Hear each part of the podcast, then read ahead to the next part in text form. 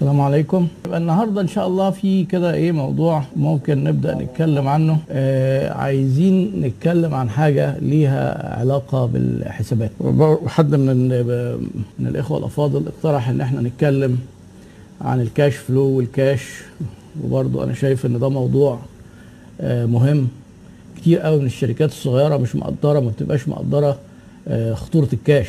في لبس آه شديد عند الشركات وعند المستثمرين في الشركات الصغيرة وأحيانا كمان المتوسطة في موضوع الكاش، وفي خلط ما بين مفهومين هما منفصلين عن بعض تماما: الكاش والأرباح، الكاش والربح اللي هو الك... النقدية والربحية، الكاش والبروفيت. لازم نبقى فاهمين إن إن الحاجتين دول ملهمش علاقة ببعض. عشان نبقى فاهمين ان هما الحاجتين دول منفصلين عن بعض لازم نبقى اديكم شويه امثله كده. في احيانا ممكن نشاط يبقى عنده كاش وخسران، واحيانا ممكن يبقى نشاط ما عندوش كاش وكسبان. يعني لما نيجي نبص مثلا على لو انت حضرتك بتاخد بضاعه اجل، وما انصحكش تعمل كده طبعا، وبعدين تبيعها نقدي باقل من تكلفتها اللي هو بيسموه حرق البضاعة، يعني ده العرف اللي موجود في السوق. الناس اللي بيحرقوا بضاعة دول دايما ممكن يكون معاهم كاش بس هم خسرانين، ويتساووا في الموضوع ده مع الناس اللي ايه شوية كل شوية يطلع لنا كده حد يقول لك ده اتمسك، ده طلع نصاب، كان بيوظف فلوس ناس، اللي بيوظفوا فلوس الناس وبيدوا لهم ارباح عالية دول خلي بالكوا. الكلام ده غالبا بيبقى نصب. ده بيخسر ازاي؟ بياخد الفلوس ويدي للناس ارباح عاليه بتوصل سبعة وثمانية وعشرة بالمية في الشهر، مفيش نشاط يكسب كده. فهو بياخد الفلوس ويطلع منها ارباح للناس بدون ما يبقى فيه نشاط فعلي، فهو بطبيعه الحال هو خسران. بس دايما علشان ده بيبقى طعم، كل واحد يقعد يحلف لاصحابه ويجيب اصحابه، ساعات بيغريهم بعملات، فيبقى معاه فلوس باستمرار بس هو دايما خسران. فده مثال لنشاط معاه كاش وهو خسران. في ممكن نشاط يكون العكس بقى، بيكسب بس مفيش معاه كاش. يعني السوق بيضغط عليه، الموردين بيضغطوا عليه، يقوم عامل ايه؟ يشتري البضاعه نقدي وبعدين يروح يبيعها اجل. فلما بيبيع البضاعه ما بيقدرش يحصل فلوسها، بيحصل جزء قليل، فالكاش اللي معاه بيبقى قليل، وممكن بيبقى هو بحسابات الارباح والخسائر يبقى كسبان. اشترى حاجه ب مئة ألف باعها ب مئة وعشرين ألف بس قسط، فما عادش معاه فلوس، بس هو لما يحصل الفلوس دي هيبقى كسبان، يعني او باعتبار ان دي دي فلوس في جاري العملاء فهو كده كسبان. فيبقى في الحاله دي المثالين دول بيوضحوا لنا ان الكاش حاجه والارباح حاجه. كتير قوي انا كنت قابل مثلا ايه واحد يقول لي المحاسب جايب لي قائمه دخل وبيقول لي احنا كسبانين الشهر ده مئتين ألف جنيه، وانا مش معايا فلوس اصلا اقبض الموظفين. الراجل ده شكله كده حساباته دي كلها بايظه. طبعا لما يكون مدير الشركه مش فاهم في الحسابات دي بتبقى كارثه، لان هو لازم يفهم اساسيات الحسابات. علشان وانا عامل كورس على اليوتيوب وموجوده حتى مجانا وعلى يوديمي، ان هو ازاي المديرين يفهموا اساسيات الحسابات عشان يعرفوا ياخدوا قرارات في شغلهم. أه حضرتك الارباح بتاعتك ممكن تبقى فين؟ يعني الراجل ده هل هو محاسب غلط ولا صح؟ لا، ممكن يبقى صح جدا، يبقى المحاسب مظبوط كسبان مئتين ألف، بس ال مئتين ألف دول موجود جزء منهم صغير نقديه وممكن ما يبقاش فيه خالص كاش. ممكن جزء يكون زودنا بيه المخزون. شوفوا بقى الحاجات اللي بتحط فيها الفلوس في الشركه، او اللي فاهم الميزانيه بقى هيقدر يفهم القصه دي بسهوله. المخزون سواء مخزون مواد خام او بضاعه تمت الصنع، او لو كان هو تاجر يبقى مخزون بضائع. ممكن الفلوس دي تبقى موجوده في جاري العملاء، يعني لسه فلوس في السوق عند العملاء بتتحصل. ممكن جدا يبقى الفلوس دي اشترينا بيها اصول، اشترينا بيها مكن، اشترينا بيها مثلا مكنه تصوير، حاجات ننتج بيها، مكاتب، موظفين، كمبيوترات، دي برضو اصول، يعني اصول ثابته. والبضائع اصول متداوله. ممكن نكون سددنا بيها موردين، كان علينا فلوس للموردين فسددناها، فالفلوس اللي على الموردين قلت. كل دي بتقلل، يبقى في ارباح. لا، المصروفات ما تتحسبش يا اخ جمال، لان انت حضرتك لو لو هتصرف مصروفات، كلمه ارباح معناها بعد المصروفات. يعني انا حضرتك مثلا لو انت صرفت مرتبات وكهرباء وايجارات، المفروض ان انت ده المصروفات دي بتتخصم من اجمالي الربح. في حاجه اسمها مجمل الربح او اجمالي الربح. بعد ما تيجي انت حضرتك تخصم منها الحاجات دي بيطلع المبلغ اللي هو صافي. فالمحاسب جه لصاحب الشركه قال له احنا عندنا مئتين صافي، فالراجل مش لاقي ولا مليم، اه ممكن يبقى مئتين صافي ومش لاقي ولا مليم زي ما قلت لك. زودنا بضاعه، اشترينا اصول، سددنا موردين، اه او موجوده عند العملاء. يعني صعب جدا ان شركه تتحرك في السوق من غير ما تصرف فلوس في الحاجات دي، وبالتالي صعب جدا او في شبه استحاله ان المبلغ بتاع الربح تفتح الخزنه تلاقيه كاش. ده شبه استحاله، ممكن يبقى اكتر وممكن يبقى اقل. هي المشكله بقى ايه؟ المشكله دايما اللي عاده بتواجه، احنا فاتحين عشان نكسب مش هنحرق بضاعه، والحمد لله احنا مش نصابين عشان بناخد فلوس من الناس نشغلها ونروح نديهم ارباح وهميه، فاحنا غالبا بنشتري بضاعه او بنصنع وبنبيع. ممكن تكون جاري الشركه فعلا ايه المهندس نبيل، وجاري الشركه ده من حساب الاصول متداوله برضه، اه وممكن تكون مسحوبات، ممكن تكون مسحوبات شركه، ودي في ساعات بتبقى اه من من الحسابات المهمه جدا في الشركه اللي ممكن تاثر على السيوله. لان لازم نبقى فاهمين، مهندس نبيل برضه ايه فكرني بحاجه مهمه قوي، لازم نبقى فاهمين حاجه، ان المفروض ان الشركه ليها ذمه ماليه منفصله عن الشركاء. لما الشركاء يقعدوا يسحبوا كده مبالغ كتيره بدون ما يكون معمول حساب ان الفلوس اللي محتاجها الشغل، ده ممكن ياثر على السيوله للشغل. طيب لو انا هخيرك ما بين خيارين، والاختيارين احلاهما مر زي ما بيقولوا، حضرتك اختار لي حاجه من اتنين، تبقى كسبان ومفيش معاك سيوله، ودي طبعا مشكله، او تبقى خسران ومعاك سيوله، ودي برضو مشكله، لان هنا مفيش سيوله، مشكله في البديل الاولاني، المشكله في البديل الثاني ايه؟ خسران. هو افضل حاجه احنا عايزينها في شركاتنا ونسعى ليها ان احنا نبقى عندنا ارباح وعندنا سيوله، بس هنفترض كده ان انا جالك موقف كده حد بيخيرك ما بين هذين الاختيارين، ايهما تفضل؟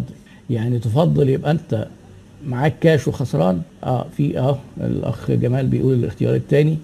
هو الحقيقه الاختيار الثاني اه السيوله مع الخساره افضل افضل من الارباح مع عدم وجود سيوله. طيب ليه بقى؟ ما هو هنا لازم نسال نفسنا سؤال، ايهما اهم للشركه؟ هما الاثنين مهمين ومهمين جدا، الارباح والسيوله، بس انا عايز اقول لك ان السيوله اهم. احنا بقى بايه؟ احنا عاملين برنامج يعني ما يشبه، اهو بحاول اعمل برنامج اسمه عياده الشركات، بنتكلم عن امراض الشركات، ولو شبهنا الشركه بالبني ادم، في امراض قاتله وتموت البني ادم بسرعه جدا لو جاله مثلا لو يعني جلطه في القلب ولا في المخ ولا حاجه. الحاجات اللي ممكن تموت الشركه بالسكته القلبيه السيوله، من ضمن الامراض القاتله سريعا. يعني انا حضرتك دلوقتي كل شركه عندها التزامات نقديه لازم توفيها، لو ما وفيتهاش ده بيهدد كيان الشركه من الاساس، بيهدد انها تفضل موجوده. لو انت حضرتك ما عندكش سيوله مش هتعرف تبقى موجود علشان حتى تلم الفلوس اللي ليك بره اللي انت كسبان لو لمتها دي. يعني عندك المرتبات بتاعت الموظفين ممكن ما يستحملوكش ويسووك، عندك ايجارات، عندك حاجات زي لو انت مصنع مثلا ما دفعتش كهرباء هتبص تلاقيك تهدد ويقطعوا عندك كهرباء، هتبص تلاقي موظفين يمشوا، حتى في ساعات الموظفين اللي هم مسؤولين عن التحصيل بتاع الفلوس اللي بره يمشوا، في شركات كتير بتقفل ويبقى لها فلوس بره ويعجزوا عن تحصيلها. فهي فعلا السيوله بيقولوا عليها زي اللايف بلاد او زي الاكسجين. اه بالظبط، الاستاذ احمد خليل قال نفس الكلام. فاحنا لازم في البدايه نبقى فاهمين ان دول مفهومين مختلفين عن بعض، ولما لقينا ايه بنقعد نفكر كده في الكاش على ان هو ارباح والارباح على انها كاش، لازم نعرف ان احنا ايه بنلخبط حاجات على بعضها ملهاش علاقه ببعضها. لو الشركه طبعا بتخسر ومعاها سيوله، ما هو ده مرض، بس ده مرض ممكن يعني زي الامراض المزمنه كده، واحد يبقى عنده ضغط فيتعالج فيبقى كويس ويبقى ماشي ويقعد كده يتصاحب على الضغط اللي عنده او السكر ويعيش معاه عادي يعني، ويحاول يحسن الوضع. يعني لو انت حضرتك معاك سيوله هيبقى في عندك وقت انك تقدر اه تعوض خسارتك، ممكن جدا. طيب هنا بقى في سؤال، ايه اللي بيخلي الشركات يحصل لها مشكله في السيوله؟ من اهم الحاجات فعلا ان انت تشتري نقدي وتبيع اجل. احنا في حاجه اسمها فايف فورسز بتضغط على الشركه وهي موجوده باستمرار. ضغط الموردين، الموردين لما بتكون الشركه صغيره بيضغطوا عليها، بيدوها اسعار عاليه لان لسه مسحوباتها مش كبيره، وبيطلبوا منها الدفع نقدي مقدم حتى في ساعات. وبعدين يروح للعملاء، تلاقي العملاء بيضغطوا ضغط، عايزين ياخدوا باسعار قليله ومش عايزين يدفعوا فلوس فيضغطوا في الاجل. يعني الشركه عشان تنجح باستمرار لازم تحاول تقلل الفلوس اللي ليها بره وتحاول تزود الفلوس اللي عليها للموردين، يعني بقدر الامكان ان احنا نحصل اسرع ما نسدد للموردين بتوعنا. لان انت حضرتك لو انت مثلا بتشتري من الموردين نقدي وبتبيع اجل شهر شهرين ثلاثه هتبقى دايما مزنوق في الكاش. وبرضو جزء من الموضوع ليه علاقه باداره المخزون. لو انت حضرتك رحت جبت مخزون مثلا في حاجات بطيئه الحركه وحطيت فيها فلوس كتير ودافعها نقدي، اصلا ممكن يبقى عندك مشكله في الكاش لانها مش بتتباع، مش كمان اتباعت اجل، لا ده ما بتتباعش خالص، ده موجوده في المخزن كده وخلاص. آه فاختيار البضاعه في حاجه بقى اسمها اداره المخزون. اه نشتري قد ايه من كل صنف؟ وهل الشطاره نشتري كتير ولا نشتري قليل؟ هل الشطاره يبقى عندنا تنوع كبير ولا تنوع قليل؟ دي كلها قرارات وليها حسابات وليها معادلات لازم تبقى برضه عندك فكره عنها.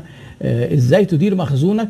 القاعده بشكل عام الشركات الناجحه بتحاول بقدر الامكان تخلي المخزون اقل ما يمكن بشرط ما يبقاش فيه نواقص تقلل البيع، و وعشان تبقى اقل ما يمكن يتخلص باستمرار من الرواكد والحاجات بطيئه الحركه او الحاجات مثلا اللي فات موسمها حسب بقى كل نشاط. فانت التعامل كل واحده من دول عنوان وتحتيه كلام. ازاي انا اتعامل مع العملاء بتوعي والسوق كله اجل وازاي اشتغل كاش؟ لو انت عندك ميزه تنافسيه ولو انت حضرتك قادر تقدم للعميل ميزه وليكن حتى ممكن ميزه في السعر لو تقدر، اه بس كاش انا ممكن اديك بسعر اقل، وطبعا ده ما بيبقاش سهل على الشركات الجديده. اه يبقى كده في الحاله دي ممكن تحاول تطلب الفلوس نقدي او تبقى ايه تاخد فلوسك اسرع من السوق شويه. حضرتك في البدايات ما تخليش الموضوع مغري بالنسبه لك ان في عميل مهم وافق يتعامل معاك بس هيديك الفلوس آه بعد فتره. آه في مواضيع متربطه بقى بالقصه دي، كان ناس كتير سالت اسئله في المره المرات اللي فاتت وانا آه لقيتها بعد ما بيبقى اللايف بيخلص، يعني ما يعني حتى ما كنتش لحقت اشوفها. آه ازاي نتعامل مع الكي اكاونتس؟ الكي اكاونتس اللي هم العملاء الكبار. في خطوره جامده جدا في العملاء الكبار بالذات لو شركه صغيره. يعني حضرتك مثلا لو انت شركه صغيره بتورد حاجات مثلا غذائيه او بتستورد بعض المواد الغذائيه او اللي ممكن مثلا حضرتك توردها لكارفور، اعمل حسابك لو هتتعامل مع كارفور قوه كارفور كعميل بتبقى ضاغطه بشده جدا على الشركات خصوصا لو شركه صغيره. يعني كارفور مثلا لما يشتري من بامبرز دول ناس يعني في وحوش بقى كتف بكتف بقى يقف قدام بعض كده، لكن شركه صغيره وكارفور هيشتري منها بتلاقيه بيضغط عليه ضغوط رهيبه. اول ضغط في السعر طبعا، مش يجي يقول لك ايه انا مش هدفع لك بقى فلوس فهيوافق على السعر، لا بيضغط في السعر، بيضغط عليك طبعا يعني ايه في ان هو يدفع لك الفلوس بعد فتره، ويضغط عليك ان يقول لك هكودك وادخلك عندي بفلوس ويقوم واخد منك مبلغ بس كده لمجرد ان هو يضيفك مورد ليه، وكل باركود يقول لك هاخد عليه فلوس. اه واعمل حسابك بقى احنا بنعمل مجله فيها عروض لو نزلنا الاصناف بتاعتك هناخد فلوس، والحتت اللي في النص اللي فيها العروض الجندوله دي خلي بالك هن ايه هناخد فلوس، ومكانك على الرف ما انا عندي الرف مش هتاجي مش هتاخد كل البضاعه اللي في الدنيا، آه كون ان احنا هنفضي لك مكان ده احنا هناخد بقى منك فلوس. فشايفين كميه الضغوط قد ايه؟ لو انت حضرتك مش قد الشركات الكبيره افضل انك تاجل التعامل معاها لحد ما تبقى عندك قوه ماليه وعندك احتياطي وريزيرف وتقدر تتعامل مع الشركات دي. الموضوع مش مش دايما فرصه، مش دايما فرصة، احيانا بتبقى الامور تبدو من بره وكأنها فرصة وتطلع في الاخر آه تطلع في الاخر كارثة وتطلع في الاخر مشكلة وتقول يا ريتني ما اتعاملت مع الناس دي ده خسروني. حاجة تانية كمان لما تيجي تبص على عقود كارفور بتلاقي عقود كارفور ملزمة غالبا من طرف واحد بيقال عليها عقود اذعان، يعني ايه طرف هو اللي ليه كل الحقوق والطرف التاني ده ملوش اي حاجة.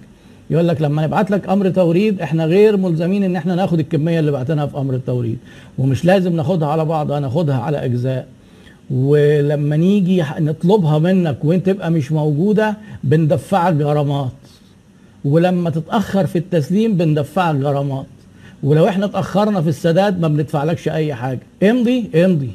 فانت بتمضي بقى فرحان بقى هتعامل بقى مع كارفور ولا شركه كبيره ولا المقاولين ولا كذا. وفي شركات كتير في شركات كتير بتتعرض لمآسي بسبب تعاملها مع جهات اقوى من حجمها. يعني احنا اتكلمنا عن شويه حاجات ليها علاقه ببعضها، فرقنا ما بين السيوله، فرقنا ما بين الربحيه، وعرفنا ايه اللي بيخلي الربحيه ممكن تبقى قليله والسيوله موجوده، او العكس اللي بيخلي الكاش يبقى قليل وهو ده اللي يهمنا، وازاي نتجنب مشاكل السيوله. انا اعرف مثلا في سلسله كانت محلات قويه جدا قفلت بسبب النقطه اللي كان المهندس نبيل قالها من شويه، ان مسحوبات الشركاء اثرت على السيوله في الشركه لدرجه ان هم كانوا بيعجزوا يسدوا للموردين، فبطلوا الموردين يدوا لهم بضايع، وبعد بدا يتوقف الشغل، بدا يحصل مشاكل واحده واحده. الموضوع ادى في النهايه الى ان الشركه قفلت، وحتى كان حصل بقى موقف درامي، موردين ليهم فلوس راحوا خدوا عربيات ورجاله ودخلوا على المحلات خدوا البضايع بتاعتهم، الشركه اختفت في ما فيش في ايام. فدي ايه مشاكل نخلي بالنا منها، خصوصا بتبقى متعرض ليها الشركات الصغيره اكتر من الشركات الكبيره.